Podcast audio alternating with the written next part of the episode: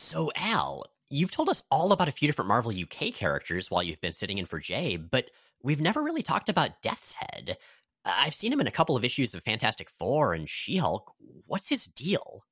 Hi, Miles. Yeah, I mean, Death's Head's a big figure in Marvel UK. He's been around since the 1980s, and a lot of British comics creators have got a real soft spot for him. So he's a bounty hunter, right? Ugh, don't let him hear you call him that. It's a bit of a sore spot. He prefers the term freelance peacekeeping agent, but basically, yeah, he takes money from people to hunt down their targets. I mean, he's crossed paths with a few Marvel superheroes over the years, including Spider Man, Iron Man, both regular and 2020, and Hulkling and Wiccan. Those are some big guns, uh, so to speak. I'm guessing he can handle himself in a fight then. Definitely. Though they weren't even his toughest assignment. One time he had to take down a giant, ancient, planet eating god. Whoa. Death's Head beat Galactus? No, Unicron from Transformers the movie. What? Wait, no, sorry, that's too early. Uh, Unicron? That's an unexpected crossover. Wait a minute, though. Aren't the Transformers, like, huge? Whenever I've seen Death's Head, he's been the same size as regular superheroes. Oh, that is because when he moved from the Transformers universe into the mainstream Marvel universe, he got shrunk down by the person who took him there in the first place. Hank Pym? Tony Stark? Doctor Who. What?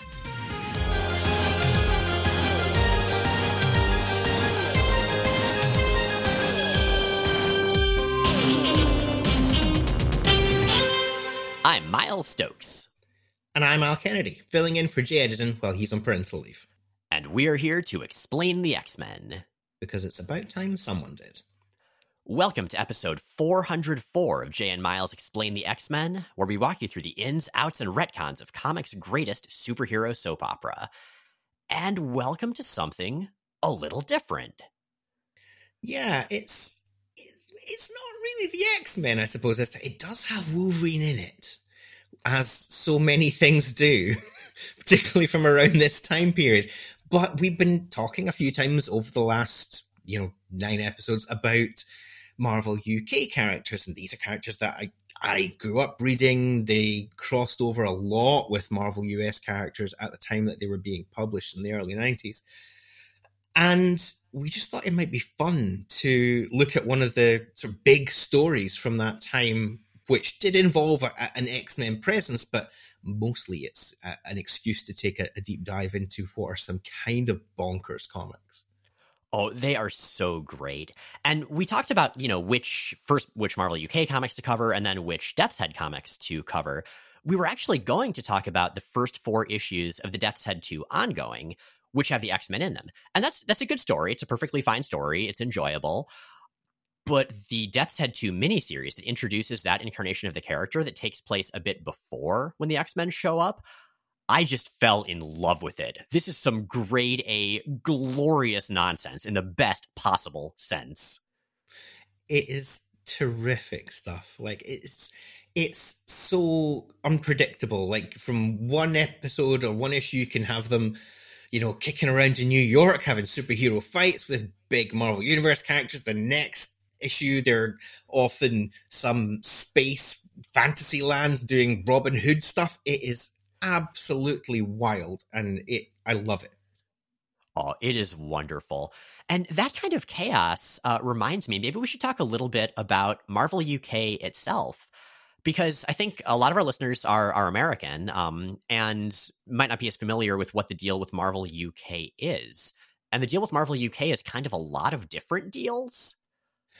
Yeah, Marvel UK, well, it started up in 1972 to reprint US Marvel stories in the UK. So it was it wasn't a, a company that was producing its own material at that point. It was uh, putting out reprints of um, Silver Surfer and Thor and Hulk and things like that.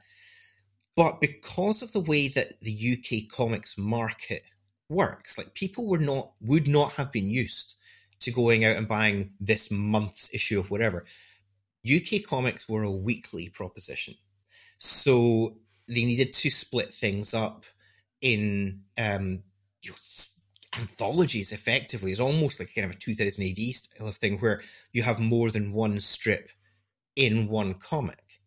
So you would have five pages of an issue of um, Thor and five issues of uh, five pages of an issue of um, Fantastic Four or whatever. You know, when when you got into the 1980s, you had some comics that were running like five issue five pages of an issue of Defenders, five pages of an issue of Cloak and Dagger, and five uh, pages of an issue of Moon Knight. You know, it, it was really grab bag stuff, and it gave a lot of um, UK fans a very kind of patchwork look at what the US um, market was and what Marvel comics were like. And it was there, there were DC reprints as well, but it, it, in terms of comics that you would get on the newsstand or news agents, it was largely a Marvel world. There, there was a there was a DC um, element as well, but um, big comics that came out at the time were things like um, Mighty World of Marvel, which is just I mean, it's such a great name that they I think they may even still publish a comic called Mighty World of Marvel. If not, then they published it very recently. It's one of those names that keeps getting brought back. Personnel wise, it had a kind of tumultuous sequence of people involved in it. So at the outset, you had three separate um, overseeing editors who were women using male pen names. So you had Petra Skingley, who became Peter. Maureen Softly used her son's name Matt, and uh, Bernadette Jakowski became Bernie Jaye, who worked on all sorts of stuff right through into the nineties. Um, one of the other names that you will sometimes see on old Marvel UK stuff is Neil Tennant, who went oh. on to edit Smash Hits and then found the Pet Shop Boys. That is unexpected. I, that, that's not a crossover I ever would have uh, would have assumed. No, he he did a lot of um, changing dialogue to make it more um, anglicized, and also covering up some of the slightly ruder women's costumes. Which is interesting because in the comics we're going to be covering today, I mean, whoa, when it comes to female outfits. Uh, yeah. But yeah, you mentioned the Mighty World of Marvel thing. I remember um, we did a couple episodes about the old Captain Britain Marvel UK comics, like years and years ago, episodes 97 and 98 of this show. Uh, I loved covering that stuff. And I, I just remember um, using the acronym MWAM whenever we were covering a Mighty World of Marvel uh, issue that that stuck in my brain. But yeah, some of those some of those old titles, like there was the Daredevils, there was the Titans, not the like DC Titans. It was just Marvel stuff. Um, I think my favorite is Super Spider Man with the superheroes, which mm-hmm. sounds like a cover band that would just be in the diviest of bars, but I would totally listen to. it sounds like when a band um, fall out with each other, but they split the copyright of who gets to call the thing. Like, so we've got our band, the superheroes, but this is going to be Super Spider Man with the superheroes, like not the original lineup, but it does have Super Spider Man still on vocals, and the whole of the rest of the band has been replaced. That kind of thing. Throwing some super shade there. so yeah, they did Captain Britain. Um, Chris Claremont wrote stuff um, for Captain Britain. Um, Jamie Delano, Alan Moore, all kinds of people. There was one um, series which was Spider Man and Zoids, which, if people remember Zoids, kind of wind up um, toy dinosaur things um, which was written by a young Grant Morrison and turned into this incredible metatextual thing about writers playing with toys. Just amazing. Never reprinted, but absolutely banana stuff. Oh, all of the licensing stuff, and yeah, like I know Marvel UK did a lot of uh, of strange licensing stuff. We alluded to that in uh, in the cold open. Certainly, uh, Transformers and Doctor Who were two properties that uh, were were big in Marvel UK. Yeah, so Doctor Who Weekly, later Doctor Who Monthly, um, was a, a, Marvel UK publication for years, and we should just take a moment to say that I, I know that I said Doctor Who in the cold open, but I know the character's called the Doctor. Don't you don't need to write in. It's okay. It was just funnier to say Doctor Who. yup. Yeah, so they had tons of licensed stuff in in as much as they they had a comic which was literally all they called it was the Marvel Bumper Comic, right? And I'm looking at the front cover of an issue of Marvel Bumper Comic right now on my phone, and strips that were reprinted in one issue of Marvel Bumper Comic: Real Ghostbusters, Spider Man, Alf, Inspector Gadget, Thundercats, and Galaxy Rangers. You weren't kidding about the grab bag thing. I do remember loving that old Yeah. Real Ghostbusters comic, though. Yeah, it was a strange collection. Like I'm looking here at another uh, cover, the Marvel Bumper and Alf comic. He apparently had graduated to getting joint top billing, um, which had Fantastic Four, it Tom and Jerry, it the Hulk, it Defenders of the Earth, Real Whoa. Ghostbusters. Um, yeah, a lot of just anything that they had the license for really got stuck into that. Oh man. But of course in the 90s, you know, Marvel uh, in the US was glutting the market and it sort of fell apart. That definitely happened with Marvel UK. Like I remember reading that there was one book, Roid Rage number 1, that was canceled while at the printer. Uh so a, a dark a dark time in the universe or at least in the UK. But the era we're going to be talking about in this episode is a bit before that. We're going to go back to the early 90s and we are going to be talking about the Death's Head 2 miniseries, which is a goddamn delight. And we're going to kick that off with Death's Head 2, Issue 1, The Wild Hunt, Part 1, Mergers and Acquisitions. It was written by Dan Abnett, it's penciled by Liam Sharp, inked by Andy Lanning and Bambos Georgiou, coloured by Helen Stone, and letters by Perry Godbold. Dan Abnett, uh, we covered some of his work in a past episode. Specifically, he wrote the X Men Star Trek Next Gen comic that we talked about in our Star Trek episode. Yeah, and he's done a ton of um, stuff with Andy Lanning at Marvel. Uh, most of it was around the kind of Annihilation, Guardians of the Galaxy, Nova, kind of cosmic side of things. Um, they worked together for many, many years. I understand that they may be on the outs with each other at this point in time. I don't know the details of that, but certainly they're they're not writing as a unit at this at this point in time. Um, but they were you know 30 years together as a, a creative pair in the in the business and dan abnett does seem to be a massive fan specifically of death's head 2 because death's head 2 and death's head 2 characters turn up in a lot of abnett and lanning material there's a couple of issues of nova from 2008 i think it is issue 17 and 18 of Nova, which is a Secret Invasion tie in. Which, after you've listened to this, and if you go and read the Death's Head 2 mini, you don't have to, but if you want to, and you can then go back to see um, supporting characters from this mini series being used as supporting characters in an issue of Nova that came out 15 years after this Death's Head 2 mini did.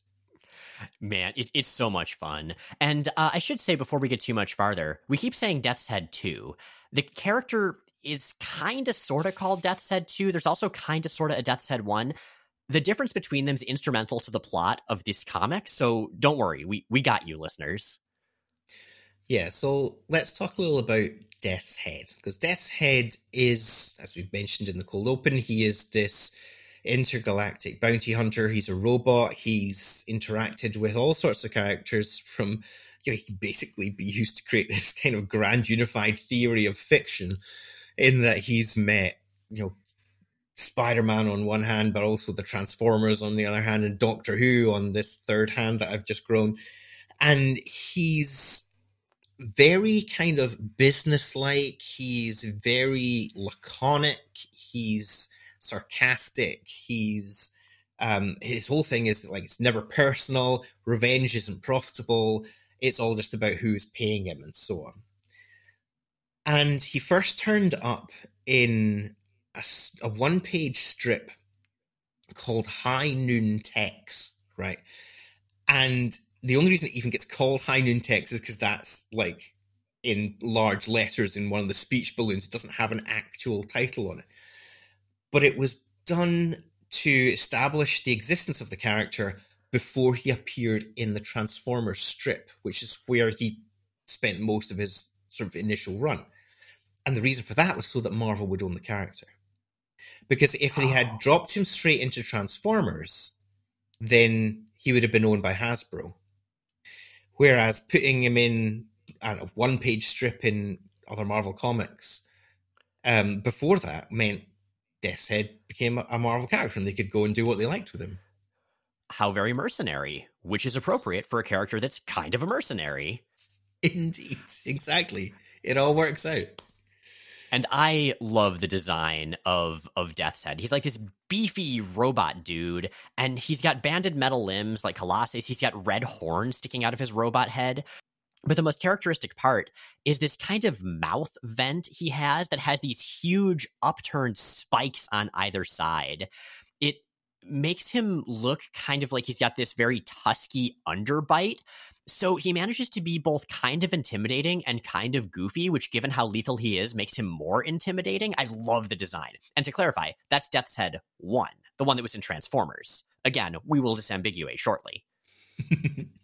Indeed. So that this mini is called Death's Head 2, but it picks up with Death's Head 1 at the outset. Death's Head is on a mission at this point in time. He's on a, a world called Tyler's World, looking for, well, Tyler. Yeah, there's there's no further explanation. Like I love that the series is just full of these weird little things. It makes the world feel very large and lived in. Yeah, it's a great intro, actually, I think, to Death's Head, because it, it means that we get to see him as a character who has a lot of history behind him. He knows people, he has had interactions with people all across the galaxy, and he is more than happy to bump people off if he's being paid to do so. Uh, it turns out that there is, in fact, a price on Tyler's head. Death's Head himself is very kind of uh, callous about the whole thing, really. Think I'll show Tyler the check before I retire him. That way, even if he gets to heaven, he'll be jealous and won't enjoy it. He's so petty. I love him.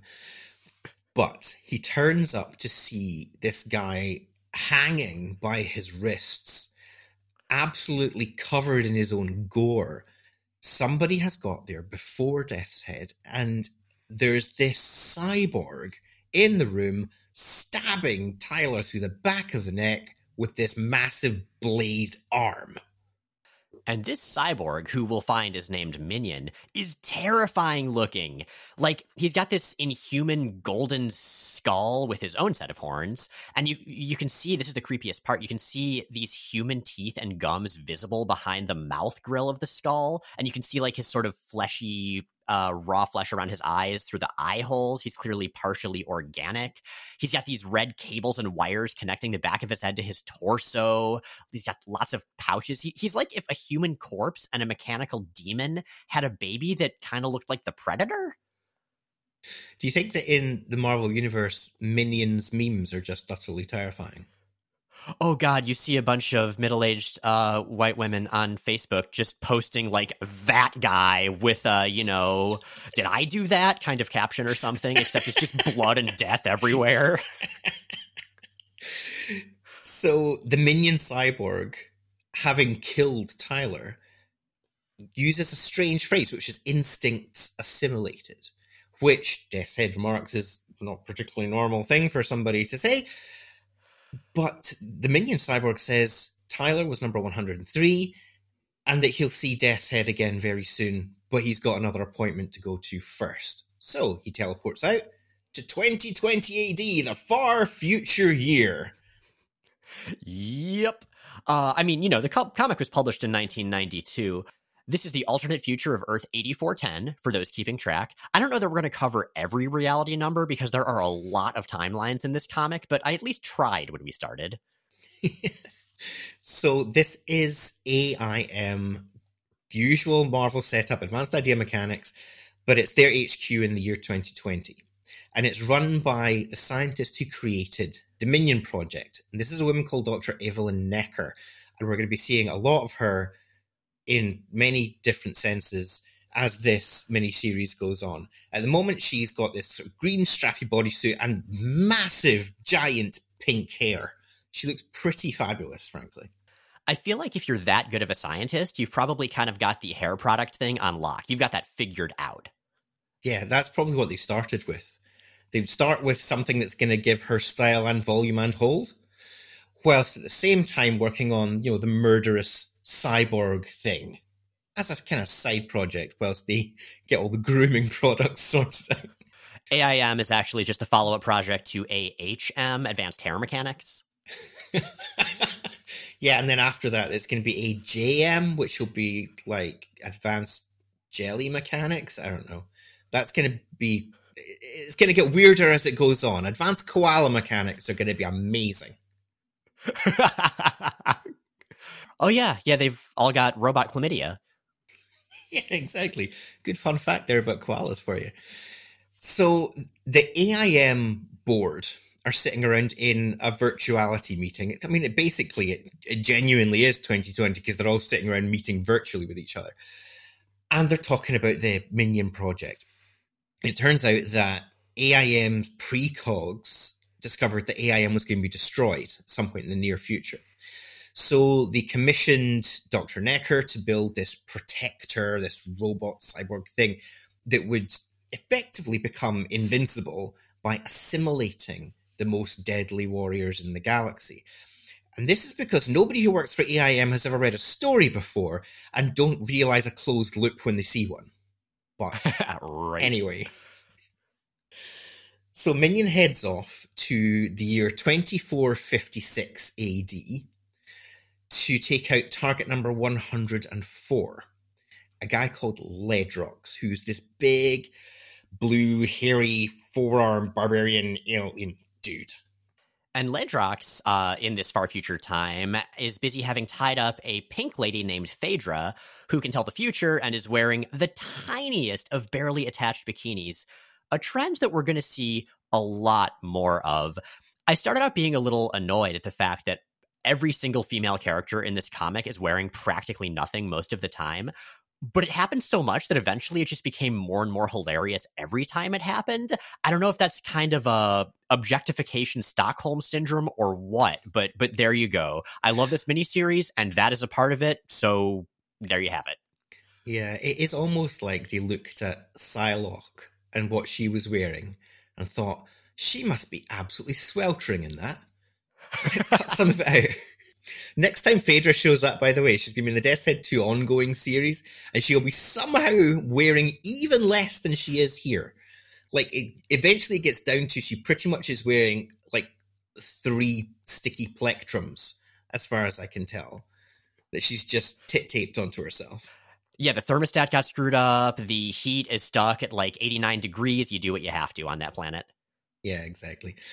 So Ledrox is trying to get Phaedra to foretell his future because she's got precog powers herself. But uh, Minion turns up, and Minion, as he says, has got some plans of his own. Allow me to enlighten you, Ledrox. You're going to die very shortly at the hands of a cyborg from the 21st century. And that's exactly what happens. He says it, he does it, he stabs him in the back of the neck, absorbs Ledrox's skills, which I imagine are just being large. And there's a great bit about halfway through the fight where um, Minion gets punched and half of his like mouth grill breaks off. So you see his human teeth a bit more clearly on, on one side. And that is Death's Head 2's look for the rest of the character's existence. It's fantastic. Yeah, yeah, I always wondered about that. Like, it always kind of bothered me the asymmetry because I just knew Death's Head 2 from uh, trading cards. That was my mm. only exposure, and I remember that specifically annoying me. And now I love it. Just that little bit of chaos in this perfect cyborg. It works so well for like the way the character goes. Yeah, absolutely. Um, but he's he's not Death's Head yet. Of course, I did refer to him as Death's Head 2, but he's not quite there yet. Phaedra, on the other hand, is not quite so tied to this moment in time. And she's grateful that Ledrox is dead and she kind of teleports away. But as she's teleporting away, she thanks Minion, calls him Death's Head. Hmm. Well, from there we go back to AIM HQ, AIM HQ in the year 2020, and that's where Death's Head one, the one from Transformers, has used a tracker device and has found Minion. He's pretty pissed at Minion because Minion stole his bounty by killing that bounty. He killed Tyler. There's a great big fight. Yeah, and it is not a fight that goes well for Death's Head. Death's Head gets roundly annihilated. He is smashed to pieces. He's decapitated. And he gets assimilated because you see, when Minion mentioned that there was another appointment he had to go to, but then he would see Death's Head later, it's because Death's Head was number 105 on Minion's list. Exactly. But this time it goes very differently, as Minion uses his blade arm to impale Death's Head in the face. Minion gets sort of zapped. There's just electricity everywhere. His liquid metal right arm just transforms uncontrollably into a bunch of different stuff. His eye has smoke come out of it. And then he just goes right back to his mission to find number 106.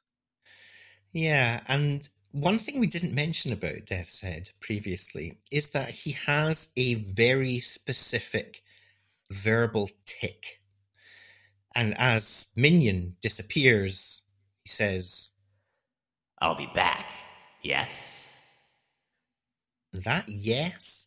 That is the thing the Death's Head always does. So, uh oh, SpaghettiOs, he is.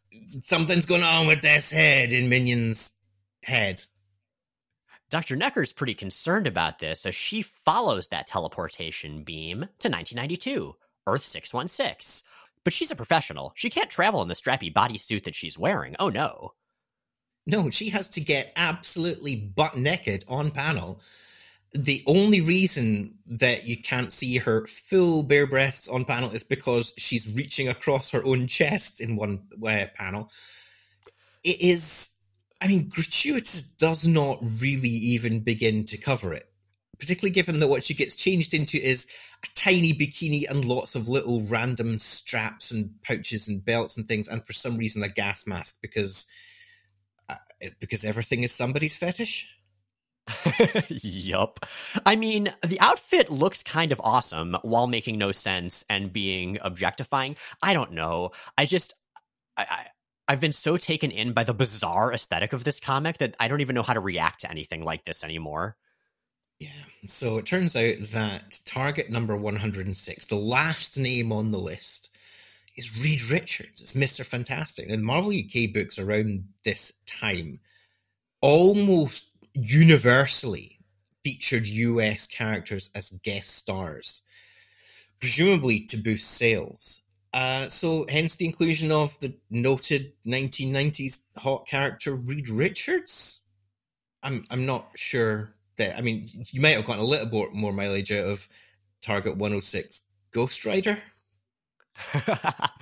well, Reed Richards it is. He's even right there in the title of Death's Head 2, number 2, The Wild Hunt, part 2. Reed Richards dies tonight. Written again by Dan Abnett, penciled by Liam Sharp, inked by Andy Lanning, colored by Helen Stone, and lettered by Carolyn Steaton and Perry Godbold. This Reed Richards actually at least visually, is kind of hot. That 90s stubble, I don't know, it works for him. He is waiting for the Invisible Woman, Sue Richards, his wife, at a fancy French restaurant. Um, and I like this little bit. I like that the comic, despite being this punch him up, blast him up, death everywhere comic, takes the time to have Reed and Sue have a phone conversation where she says that she'll be late and he's really chill about it. They are such a healthy couple. I love them so much. They I, I aspire to that. I think we we all should. So Sue doesn't show up. Who does show up is a pink-haired woman in a gas mask and a green bikini.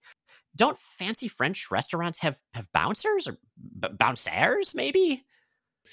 I think looking at the art of this issue, they apparently have John Cleese waiting the tables for them. Yeah, I hope it's John Cleese before he got all weird politically online. Eh, it was the 90s, mm-hmm. probably better. Maybe better. Evelyn introduces herself to Mr. Fantastic. My name is Evelyn. Evelyn Necker. My mother's name was Evelyn. I'm not your mother. I can see that. And that's the point at which Minion turns up, breaks into the restaurant in his traditional way, i.e., through a wall, and chases them out into the street because Reed, being Reed, being a good superhero, wants to make sure that civilians aren't in danger. And that leads to a cool chase fight thing where Reed steals a cab, Dr. Necker jumps in. Liam Sharp does a cracking job with this. I love the panel in which Reed just drives straight into Minion, bounces him into the air. Terrific bit of comedy. Oh, it's great. I really like Liam Sharp. We've only covered a tiny bit of Liam Sharp on the podcast. There was um, X Men Unlimited number five, which was that story where like Storm and Forge and Jubilee are on the Kree home world, and the art was just so like earthy and textured and detailed and human. It was great. Um, and then he also did that Sunset Grace issue of X Men, where Scott and Jean have just gotten back from the adventures of Cyclops and Phoenix, and they meet a random woman on the beach who's got powers that are going out of control. I remember Jay really hating the art in that. Maybe it was the inker. I don't know. But Liam Sharp is great in this. Like it's it's very 90s style. I think especially the the inking that um that Andy Lanning does is very 90s style, but it's just it's just so fun. You can just sink your teeth into that that Sunset Grace issue, people want to go back and have a look at that. There is a page in that, a splash page in that, where Scott and Jean are standing on a cliff edge. And if you look at the cliff face, it's Death's Head 2's face. Mount Rushmore into the side of the mountain. That is awesome. Oh god, you know, I think I think I vaguely remember that. I just I don't know that I remember that it was Death's Head 2. I just thought it was a weird skull. That is awesome.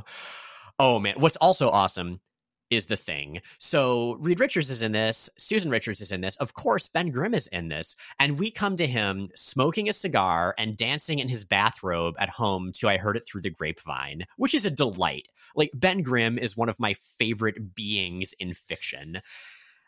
Every time he shows up, but he sees a news report about the place that the Richardses were going to have dinner having been attacked. And so he, you know, stops dancing, gets out of his bathrobe and into his usual The Thing Speedo, and finds the aftermath of this car chase. He finds Reed with Dr. Necker in his stretch arms near a burning cab. And I love the way Ben enters the conversation here. Hey, Stretch, who's a tomato? I I don't know if that's a thing people actually said in old timey times, but it is so goddamn charming. I think rereading that, because I had to go back and have a look at what on earth he was talking about. I think it's because he's uh, Reed is very tightly clutching Dr. Necker in his stretchy coils, and they're having a bit of a look at each other kind of moment. I think she's blushing, is what he's ah. trying to ah. suggest. Okay, gotcha. It's not an Attack of the Killer Tomatoes reference. Eh, that's fine, I guess. So there is a big fight when Minion catches up. The thing holds off Minion, and it starts out okay. I mean, Ben is an ex Super League wrestler, as he points out, but ends up with him being tossed off a bridge in a tall vertical panel where we see his entire fall, complete with a descending speech balloon. My sweet Aunt Petunia! So good! Just to keep this within a wrestling metaphor, the thing jobbing to Minion in Minion's first appearance is basically a straightforward way of building some cheap heat. I don't know much about wrestling, but that sounds right. Reed and Necker do get to safety, despite Ben having been uh, ejected from the fight rather forcibly. And Reed figures out what's going on from Dr. Necker's exposition. So, since Death's Head was a robot instead of a person, when Minion absorbed Death's Head, Death's Head just downloaded himself into Minion's body and partially took over. There are still 105 personalities inside the Minion body, but the Death's Head personality, number 105, is now the dominant one. And Reed's actually met Death's Head. Death's Head's been all over continuity and knows that Death's Head is like, you know, he's all right. He's not like a super horrible murderer the way Minion seems to be. So Reed figures the two of them should help the Death's Head personality take over even more. Yeah, at this point, I think he's actually met Death's Head twice. Once in an issue of Death's Head and once in an issue of FF. And they're not two characters that I would have put next to each other at a wedding reception table or anything like that, but they seem to be fairly copacetic with each other, and and that's great. Um, Necker herself is a bit less uh, concerned, I would say, about Death's Head as a person, and certainly she's a lot less concerned about you know the collateral damage or or civilians that that may be affected by it. She's pretty much just wanting to protect what she's calling her investment, which is the minion cyborg itself, and is not a way for her to ingratiate herself with Reed Richards. He's not impressed with this at all. But for her part, she's happy to have met a legend. There's a great panel of her kissing him on the cheek with a smack as he just looks incredibly annoyed at her, at her direction. I'm kind of disappointed that the sound effect is smack and not smack. Smack is the official FX of cheek pecks throughout comicdom, surely. Oh, yeah. No, we saw a great example of that in that Frank Punisher meets Carl the Executioner story. Uh, but Dr. Necker encourages Reed. Reed is an amazing thinker, an amazing mind, an amazing hero. I mean, that's why she sent the minion robot to kill and absorb him. You were in the past. I kind of figured you was dead anyhow. Oh, Dr. Necker, you are the best at being the worst. And when Minion shows up later and Reed, having prepared, zaps Minion with his science ray, it works. Death's Head, as a personality, mostly takes over this new Minion body and decides, because this uh, programming to absorb people is still active, that if he needs Reed's personality and skills, he could just download it from Reed's nearby computer. He doesn't need to kill Mr. Fantastic. And so he does, and then teleports away. And Evelyn Necker follows, uh, just as the rest of the Fantastic Four charge in. It's kind of hilarious. It's very, very sweet. There is a great moment where Sue is very pleased that Reed is safe, but she also would like to know why he has Evelyn Necker's lipstick mark on his cheek.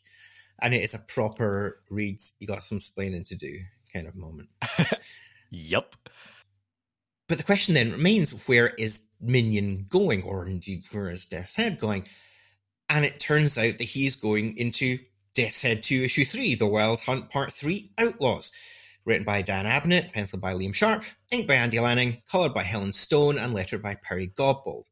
The cover of this is, well, it's Death's Head 2 wearing this barbarian outfit, and he's posing with this kind of scantily clad barbarian woman with a sword in a forest. This is not the time traveling superheroes comic you've just been reading. Oh, this is where it gets weird and great. So, Minion is off to the year 3442 AD. The world is Lionheart. Uh, the timeline, should you wish to make a note of it, is Earth 12892. It's the throne world of something that calls itself the Human Protectorate effectively it's a deliberately medieval world where technology is outlawed ever since the robot wars and instead people ride around on dinosaurs. Yes they ride around on dinosaurs. I love everything you just said so much.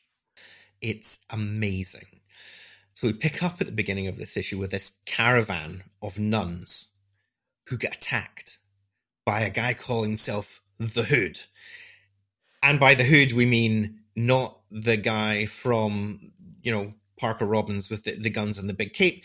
This is an earlier guy calling himself the Hood, by which we mean it's Death's Head too. And his merry men. Yes, he is doing a future past Robin Hood thing. But it turns out that the nuns are totally ready for him. They are locked and loaded. Lord, protect us and preserve us, sisters. We are under attack. There's only one thing for it lock and load and blow those stinking robot outlaws apart! No prisoners! No prisoners! I love you, Marvel UK. It's brilliant. The two panels, one of all these nuns just sitting in the back of a wagon, and then literally the very next panel is the same picture, but they've all got massive guns that they pulled out of absolutely nowhere. It's phenomenal. But the nuns have got their own problems it turns out that one of the nuns is actually a traitor to them and she actually wants to join Death's Head too. This character's name is Tuck. She is going to be a big part of Death's Head 2's story um, from now on. She's essentially going to be his sidekick on an ongoing basis. And she's called Tuck because I, I guess she's part of a religious order and a nun is kind of like a friar, kind of. Yeah, I, I, love how this story makes a vague stab at doing some Robin Hood parallelism and symbolism, and then just really doesn't sweat the small stuff at all because it's Death's Head, and there is way too much chaos to really worry too much about details. Yeah, exactly. So she's got blades in her hair. She got the top of her face is painted black. The left hand side of her face is painted blue. Mostly her limbs are bandaged up, and that counts for, I would say, probably 60% of the fabric she's wearing. She's kind of. Uh, she's kind of like a typical 90s bad girl, badass kind of character. But at the same time, she's also way less prone to doing very 90s super cool stuff than a lot of those characters were. Tuck played the straight man to Death's Head 2's comedian pretty constantly. And so she was always the one who was more grounded and more sensible. To be honest, given her look, the existence of Tuck as a character kind of makes me wonder if Karen Gillan got cast in the MCU too early because she would be perfect for this role.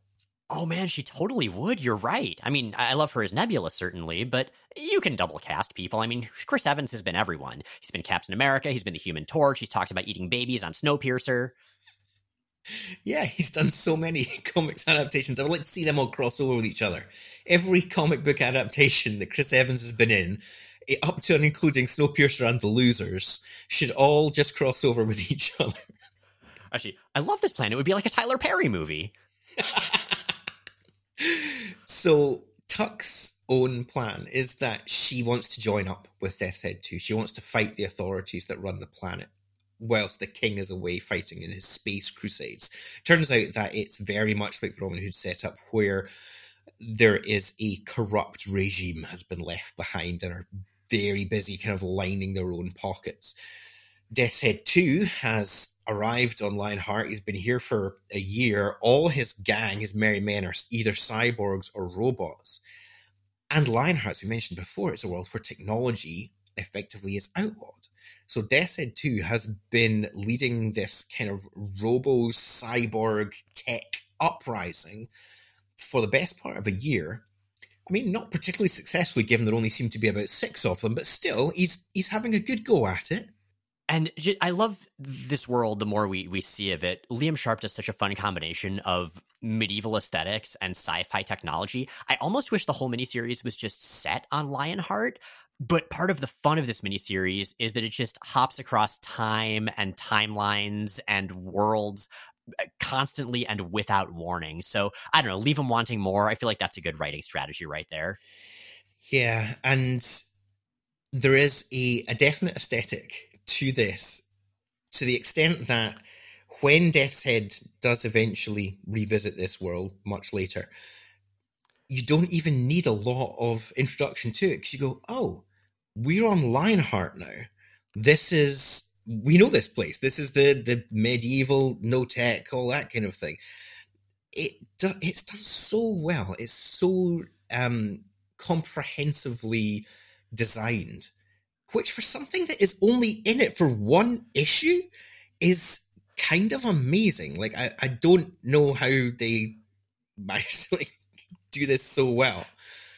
Yeah. I mean, Dan, credit to Dan Abnett for this wonderfully bonkers plot, but Liam Sharp just aesthetically defines all of these different eras so clearly. You always know which timeline you're in. And that's not an easy thing to do. No, absolutely.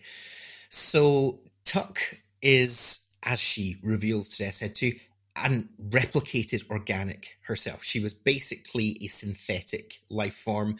She was sold into prostitution. She got out of that. She is wanting to take down the Lord High Protector and the other members of the, the ruling elite because this is not the way the world should be. So we get to see the Lord High Protector, who is in this fortress citadel, and speaking of nice touches by Liam Sharp, uh, UK fans may want to note that the Lord High Protector, the corrupt uh, leader of the Robin Hood style world, has been drawn to look exactly like the actor Forbes Collins, who played King John in Tony Robinson's Maid Marian and Her Merry Men, which is a deep cut, but it's very funny when you see it. Anyway, so the Lord High Protector. Respect. So the Lord High Protector gets this news and he's not particularly pleased. He is in the literal and metaphorical ivory tower. You know, it's basically this kind of fantasy paradise, you know, except for, you know, all the slaves and stuff. But outside, it is this weirdly shaped metal structure. It's got these kind of randomly placed bubble windows. It looks like a mutant insect. It's incredible. It's so good. And like above it in the sky, you see that that Marvel Universe style version of space that is just full of a bunch of colorful planets and nebulas and stuff. I, I just I love the setting so much. So he explains his plan to his guest. He's going to send the best tracker stroke assassin. Track assassin, ass tracker? Maybe not that last one. He's going to send them after Hood anyway. But as for who the guest is, well. Lady Evelyn Clarice Necker of AIM. Clarice, that's my mother's name. I do love a recurring bit. Same. So our outlaw heroes share a recap of issues one and two, and at that point, Major Oak and his Huskarls attack. And Major Oak is a big, he's a mutant basically. He's a big strapping dude who can adapt to any attack that gets thrown at him. Um, he turns up and just basically starts slaughtering people left, right, and center. It's an extremely violent scene. Um, and his Huskarls are doing exactly the same thing. Now, you don't get enough Huskarls in comics, I would say, or really anywhere. I had to look up what a Huskarl was. what, what is a Huskarl? A Huskarl is a non-servile servant. It is a bodyguard, effectively. It's it's like if you had an extremely violent butler who didn't do any butling. Okay, well, well, good for them. I mean, except for all the all the murder parts. Uh, mm. So Evelyn watches this battle with the Lord High Protector, and as she does, she changes into her battle one piece swimsuit again, totally on panel, and just bonks him over the head and then blast the leader of the Huskarls with a laser rifle that would make Cable proud while riding a giant saber toothed tiger. Like, more of this world, please. At this point, Death's Head 2 is effectively his own man and is getting used to the fact that his name is Death's Head, really. So Tuck backs him up against Dr. Necker with, you know, a sword. And because the programming that Dr. Necker has instilled on him is apparently not going to cut it, she offers him three million, you know, credits or whatever it is that they use instead. And he demands five because uh, he's still Death's Head. Yup. Now, as all of this is going on on this amazing world full of dinosaurs and laser rifles and stuff like that, back in 2020, AIM headquarters has not been empty. In fact, we saw some of this at the end of the last issue we met Death's Head's old partner, Sprat, who, from what I can tell, not having read much Death's Head 1, is kind of Death's Head's Jimmy Olsen. Yeah, he's basically like if Jimmy Olsen was morally extremely flexible and Superman found him extremely irritating. That follows. That said, there was at least some connection because Sprat sheds a single tear as he sees the wreckage of Death's Head's body in the Robo Morgue. I love that AIM HQ has a has a Robo Morgue.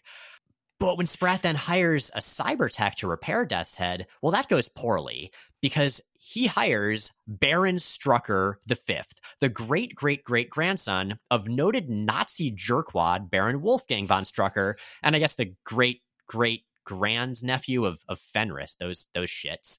And Baron Strucker quickly takes over the whole operation, smashing Sprat in the face and forcing him to work for him. And work they do. They have Death's Head's body, such as it is. It's just in pieces right now, torn apart and strung up. Like it's super gross. There are cables and these organic looking innards all strewn about. Yeah, it's pretty horrific. But Strucker is he's got a plan and he wants to do something which is combination of techno and mystical, which is actually Death's Head's origin. He was created as a combination of mystical and um, technological components to be the host body for a guy called Lupex, and it's a whole other story. It's also a Marvel Unlimited. It's called The Body in Question. Go look it up. Anyway, Strucker's using all this combination tech and mystical stuff to do something. And Sprat is interested to find out what that is. What what have you done? I have completed the mechanoid.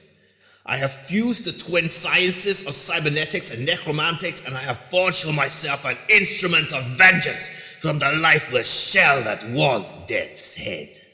I meant, what have you done to yourself, Baron? And I love this. Strucker turns and reveals his new face as he says, I have become death. And on one side of his face, he's all demonic. And on the other side, he's basically got Death's Head's robo face, complete with that one tusk thing. It is chilling. And I genuinely, I can't stress enough what a big deal this was when it was published for UK fans, at least anyway. Death's Head was a key Marvel UK character. It was a character that Marvel UK readers had followed for years through comics like Transformers and so on. And to effectively have his body recycled into this villain's horrific creation, pretty much sealing the door on any possibility of the original Death's Head coming back, this was a big, strong signal that this was a brand new paradigm for Death's Head as a character. Yeah, so going forward, Death's Head 2, although he just goes by Death's Head, that is the personality of Death's Head in the body of Minion is the character. And of course, this is a character that shunts around time, so we'll still see the original Death's Head here and there in other points in his timeline. But yeah, no no take backsies. Death's Head 2 and Dr. Necker and Tuck decide that, well, we'll need to go and sort out whatever's happening at AIM back in 2020 because, you know, that was the whole reason why the Minion project was done in the first place. So they transport themselves back there and they find a bunch of screaming green skeletons fused into the walls and the floor. It's extremely Event Horizon, and Dr. Necker was far too late. And whoever did this is on their way to 1992. And they're getting to 1992 by way of Death's Head 2 number 4, The Wild Hunt Part 4, 2020 Vision. Written by Dan Abnett, penciled by Liam Sharp, inked by Andy Lanning and Liam Sharp, colored by Helen Stone, and lettered by Perry Godbold. And uh, yeah, before we get to 1992, we see what else is going on in 2020. And uh, a lot has changed. This new creation, this new fusion of Strucker and Death's Head and whatever is called Charnel. And Charnel has taken over the world. And we learn about this through the narration, which is Punisher's War Journal. Uh, we also learn that Charnel just killed the Asgardian, so that's how tough this dude is. And this works really well. The no nonsense style of narration really just sells how serious this is, as does the team of heroes that we see getting together, because it's kind of a weird, unexpected bunch. There's Daredevil with stubble, of course, and an assault rifle. There's Spider Man back in his black costume with a ponytail sticking out. There's Doctor Strange, but he's really old. Uh, and there's the Punisher with a bunch of cyber nonsense on his outfit. These are not characters that would typically hang out very much. Like we see them cross over occasionally, but seldom cooperating. So when you have this disparate group working together without question, it really illustrates just how desperate things have gotten. And there are some terrific moments in the first few pages here, which really make the best of the pre existing relationships between the characters. You know, there are fantastic moments of interaction between Spidey and Doctor Strange, between the Punisher and Daredevil. The whole thing is so well put together. It is one of my favorite openings to an issue of, I think, probably anything ever. It's a terrific setup. Oh, it really, really is. And it doesn't take long for things to get darker still because Charnel himself arrives and he looks different, kind of like a cross between Diablo and a lobster. Diablobster, Diabster, Diablobster. I don't know, Charnel, I guess. But uh yeah, the, the battle goes fucking terribly. Spider Man does manage to web shoot away Charnel's time travel medallion because Charnel is busy killing Doctor Strange. And in fact, Charnel kills literally all of these characters. In the first five pages of this issue, he kills the Punisher, Doctor Strange, Daredevil, and Spider Man. All of our heroes are dead. What a strong opening. Like, if you want to sell how powerful a villain is, like, yeah, these aren't the Earth 616 versions of these characters, but still. Yeah, it's so well done. And I love the moment where Daredevil dies in the Punisher's arms, and the Punisher is so cut up about it. Like he is mm-hmm. massively upset to have lost this guy who he sees as being one of his closest friends now because this is the the world that has brought them together. It's it's so well done and it's it's a fantastic moment. But there is obviously going to be other characters in this because it'd be a very short issue otherwise. So we get to see what the Avengers, in very heavy air quotes, are in 2020. Yeah, we have some standbys. There's Captain America, the Scarlet Witch, there's She Hulk, and you guessed it, a ripped up, skimpy outfit. And we also have Wolverine. Uh, this may be one of his first appearances as an Avenger. And we have the Rhino, you know, the villain who's dating the She Hulk. And there's also Mr. Fantastic. Welcome back, Reed. But in this timeline, he's been turned into putty by Charnel's magic. He's just this tangled mess of distorted flesh in this green orb who's just sort of there as an advisory capacity. And like you get a look at his face at one point, it's all stretched out. It's it's super gruesome. And this is a good choice to have a mix and match of all these various characters, even a villain. Same as before, it just really shows how desperate things have gotten and just how few superpowered characters are even left alive in this timeline.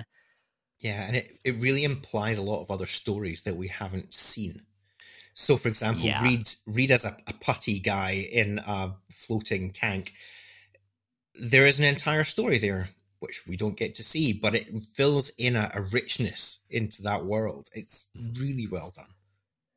I think that's one of the biggest strengths of this entire series. Like, it's all over the place. It goes to so many different timelines, visiting so many different versions of so many different characters.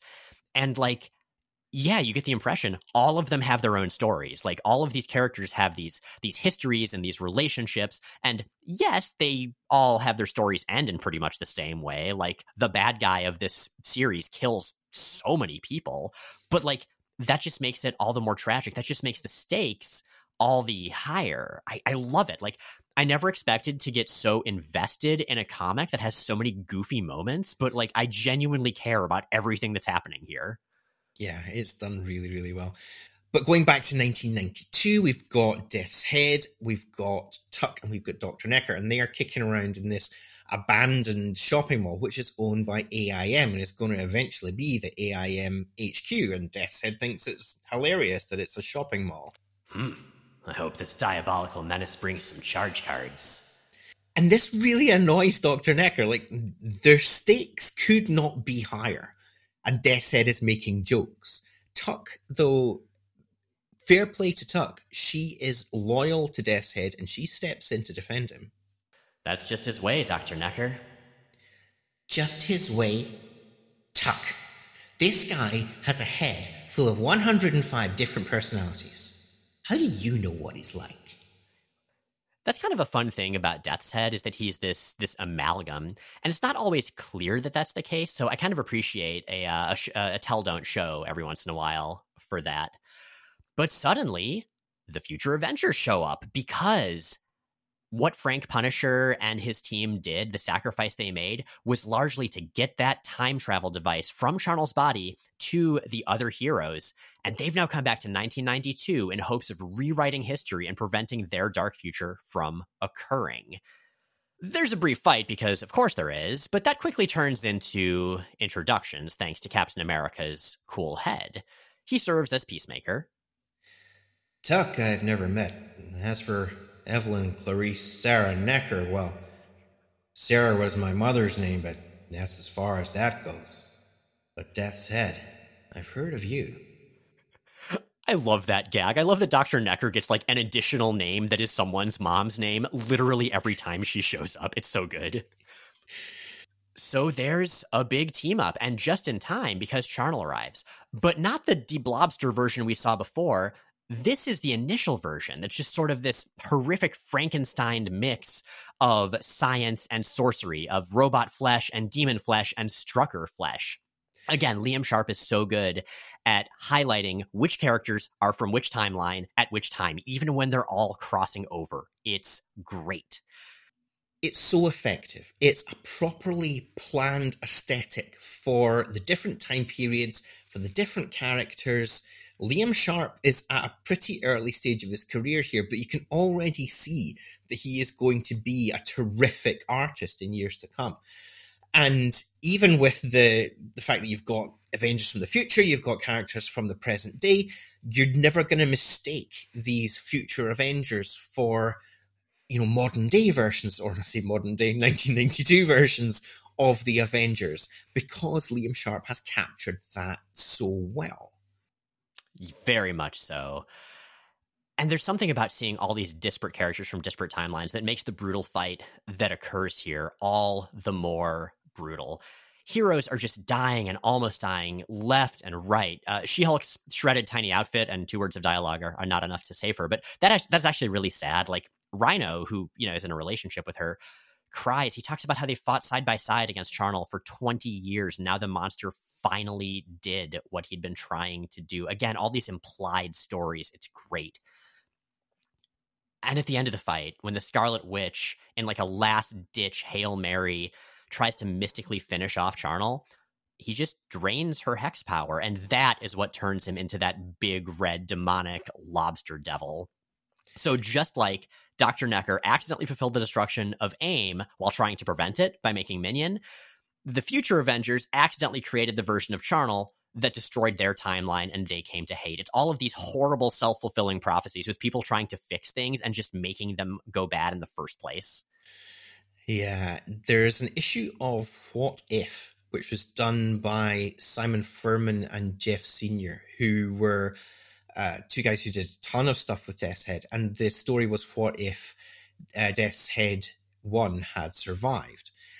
And what ends up happening in that is that um, Death's Head 2 just skips over Death's Head 1, stays as being Minion, kills Reed Richards, and it ends up that Charnel still exists anyway, and the minion cyborg is what becomes the, the charnel body, and it's up to Death's Head One to, to kill the, the Death's Head Two cyborg, and loads of Avengers and other Marvel superheroes die, including the entirety of the FF.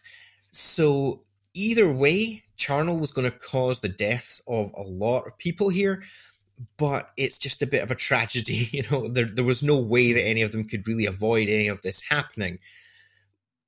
But they still have to come up with some way to try to save the future of 2020, and that is where Death's Head 2 has to come up with a plan. And I love the way this plays out. He grabs the stolen time device from 2020, the one that Frank Punisher died to get, and just jumps up and clicks it on the chest of Charnel right next to his existing time device. And that's where the Scarlet Witch is able to do something that does work. She uses her powers to, to, to activate each time device separately, sending one to prehistory and one to the 30th century, and each of them takes half of Charnel with them. That is a hell of a finishing move, and I love it it is superb. Like properly just wishboning Charnel in half and flinging the different bits of him off to the other ends of time. Terrific. What a way to take a bad guy out. Oh, it's great. But of course, we have some tragedy with it because the way the time stream works in this series, and of course, it works differently in different Marvel stories. But the way it works in this series, the version of the year 2020 that this Scarlet Witch was from no longer exists. It no longer happened because Charnel was killed in 1992. And so she just kind of fades away, but has no regrets. So, yeah, the version of the year 2020 that Dr. Evelyn Necker was trying to save, well, now it has been. And she's all about bringing Minion, which is to say Death's Head, who she keeps calling Minion, back to pay him, to put him back under her employ, that sort of thing. Death's Head, on the other hand, has gotten quite fond of this whole being an adventurer thing. And so he would rather just go off and see what life has to offer him in 1992. Come on, Tuck. Let's get lost in America. And you get the Avengers, the FF, you get Ghost Rider, you get the Hulk. They're all drawn by various police reports or temporal readings or whatever. And the series ends with them all just chasing Death's Heads and Tuck's stolen semi truck into Manhattan. What a delight this whole series. And from here, it goes into, well, by way of some Marvel UK tie ins in the meantime, but it goes into the Death's Head 2 ongoing, where he teams up with the X Men and teams up with lots of other people. It's all really fun. But this miniseries, for me, I haven't read very much Marvel UK at all, but this seems to be a distillation of some of the best parts of it. And I'm so glad you introduced me to this, Al. It's something that I think people should get to, to know exists it's not widely available, a lot of it, although they have reprinted bits and pieces of it here and there, and there are scraps of it on Marvel Unlimited. But it's a chapter of Marvel's history that is overlooked a lot of the time. And in fairness, a lot of the series, particularly towards the end of the Marvel UK line, were not great. But there are some gems in there. Yeah. And listeners, uh, I recommend this. Um, the first issue of this miniseries is on Marvel Unlimited. Weirdly, the rest aren't, but hopefully you can track them down. It's worth your time. So we have a recommendation for you, but you have questions. Cecilia asks on Twitter, what would you consider an essential Marvel UK read? Like for someone interested in digging into Marvel UK and not sure where to start? Well, this is a good place to start. Like this mini series definitely is one of the the top things I would recommend. I also would say if you can get hold of the early issues of the series Warheads, um, which were drawn by Gary Erskine, that is terrific. That's basically about a you know, interdimensional band of grunts who get sent to other worlds to bring back technological doohickeys for an evil corporation. Um, all of the first few issues of the Marvel UK books had fantastic artists working on them. Gary Frank drew the absolute heck out of um, Motormouth and Killpower's first few issues, for example. As it goes on, stuff gets a little bit wilder. I, I think the main series that's on Unlimited that I would recommend people checking out is a four issue mini called Mys-Tech Wars which has got all the Marvel UK characters. It's got a whole bunch of Marvel US characters. It's got a lot of Carnage, like lowercase c Carnage. Uh, no capital C Carnage at all, weirdly enough, for the early 90s. And yeah, it's a lot of fun. Definitely worth checking out.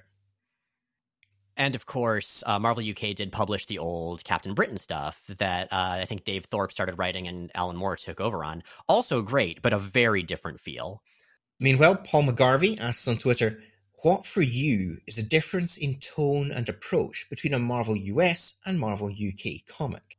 Well, I myself have pretty limited experience here, but the impression I get is that Marvel UK was a little less traditionally superheroic. There was a bit more of a gritty cyberpunk feel, especially to this era, it seems. Yeah, sci fi elements are definitely completely integral. They are coming from a tradition of comics that is not superhero based. UK comics were, um, you know, they were anthology comics. They were a lot of humor comics. There is always a streak of humor through any UK comic, basically. Even ones that are apparently quite bleak, you're going to find jokes in there. And the the way that the the Marvel UK books from this particular era um, fitted into the, the Marvel US books was they had to kind of shave off a bunch of their sharper and rougher edges. And I think that's where they started to fall down. The stuff that is more true to itself, that is very cyberpunky, that is very sci-fi rather than traditionally superheroic. You know, things like Knights of Pendragon, a fantastic series which just got reprinted in Omnibus very recently um, and another one which is great if you can track it down. Um, that's very much based around Knights of the Round Table kind of stuff. And it was only when they started doing this 1992 version of Marvel UK that they decided to try to make that more super heroic. And I don't think it worked terribly well when they did. But certainly the initial version of, of Knights of Pendragon, which has got you know, Captain Britain and Dai Thomas, and all kinds of people like that in it, is really good. I have so much more Marvel UK to read in my life. I was looking for another project. I, I think I may have found it.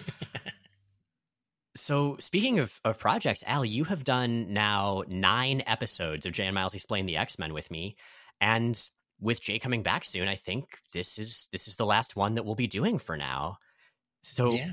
thank you so much. This has been such a pleasure working with you. I've really enjoyed getting to know you and talking about some 90s nonsense from some of the best to some of the worst. Yeah, it has been fantastic. Thank you so, so, so much. I know I've said this to you before, but thank you so much for asking me on. It has been a great honor to be asked to do this. And it's been enormous fun. Like just getting to chat about, you know, terrible issues of X Factor, surprisingly good Sabretooth comics, all that kind of stuff. Terrific. Thank you so much. Oh, absolutely. No, I uh th- this could not have gone better. Like it's it's it's been a thrill. And um you know, I was really intimidated with with Jay leaving, but I I could not have had a better uh partner for for this period. And uh we already have been talking uh I will say to the listeners about uh, having you on for at least one more thing that we're very excited to all three of us talk about. So we'll get to that in the future as well. So this is a uh, a goodbye for now, but certainly not a full farewell. And I'm also just excited to keep in touch in general. Uh, and speaking of uh, keeping in touch with your stuff, so if listeners would like to find the stuff you do that is not a nine issue stint on Jay and Miles Explain the X Men, where should they look?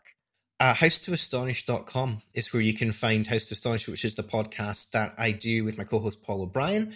Um, we are now 14 years deep into that show and not letting up anytime soon. We have our own um, kind of sub show project called the Lightning Round where we're going through uh, a reread and recap and discussion of the original Thunderbolt series, which has been a huge amount of fun to rediscover. Um, I also have another show called Desert Island Discworld, which if you're a Terry Pratchett fan, please do check that out. It's over at desertislanddiscworld.com. It's basically half biographical interview, half book group. I always pitch it as one guest, one book, one turtle, four elephants and and I also recently did a uh, hosting stint for the brilliant website Shelf Dust, um, where there was a podcast that was run there called The War Effort, where we looked at the original Secret Wars series. And I will say, if people enjoyed that, they should probably keep their eyes on the horizons because there may be more in that vein coming at some point.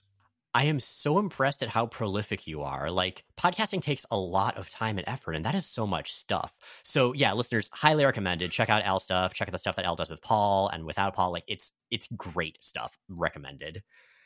So, Al, I guess we will we will see you on the show again in the future. That is is a guarantee, and I will talk to you soon as well off the show. But with that, Jay and Miles Explain the X Men is recorded in Portland, Oregon and Edinburgh, Scotland, and is produced by Matt Hunter, who also arranged our theme music. You can find more of Matt's work at moon-talk.bandcamp.com. New episodes come out most Sundays on Apple Podcasts, Stitcher, Google Podcasts, Spotify, and at explainthexmen.com. Check out explainthexmen.com for visual companions to every episode. Our show is 100% listener supported. If you'd like to help us stay on the air and ad free, check out the Patreon link at the top of explainthexmen.com. And please rate and review us on your favorite podcasting platform. It really helps. Next week is this month's Skip Week. But in two weeks, Jay's back behind the mic for more Mutant Misadventures.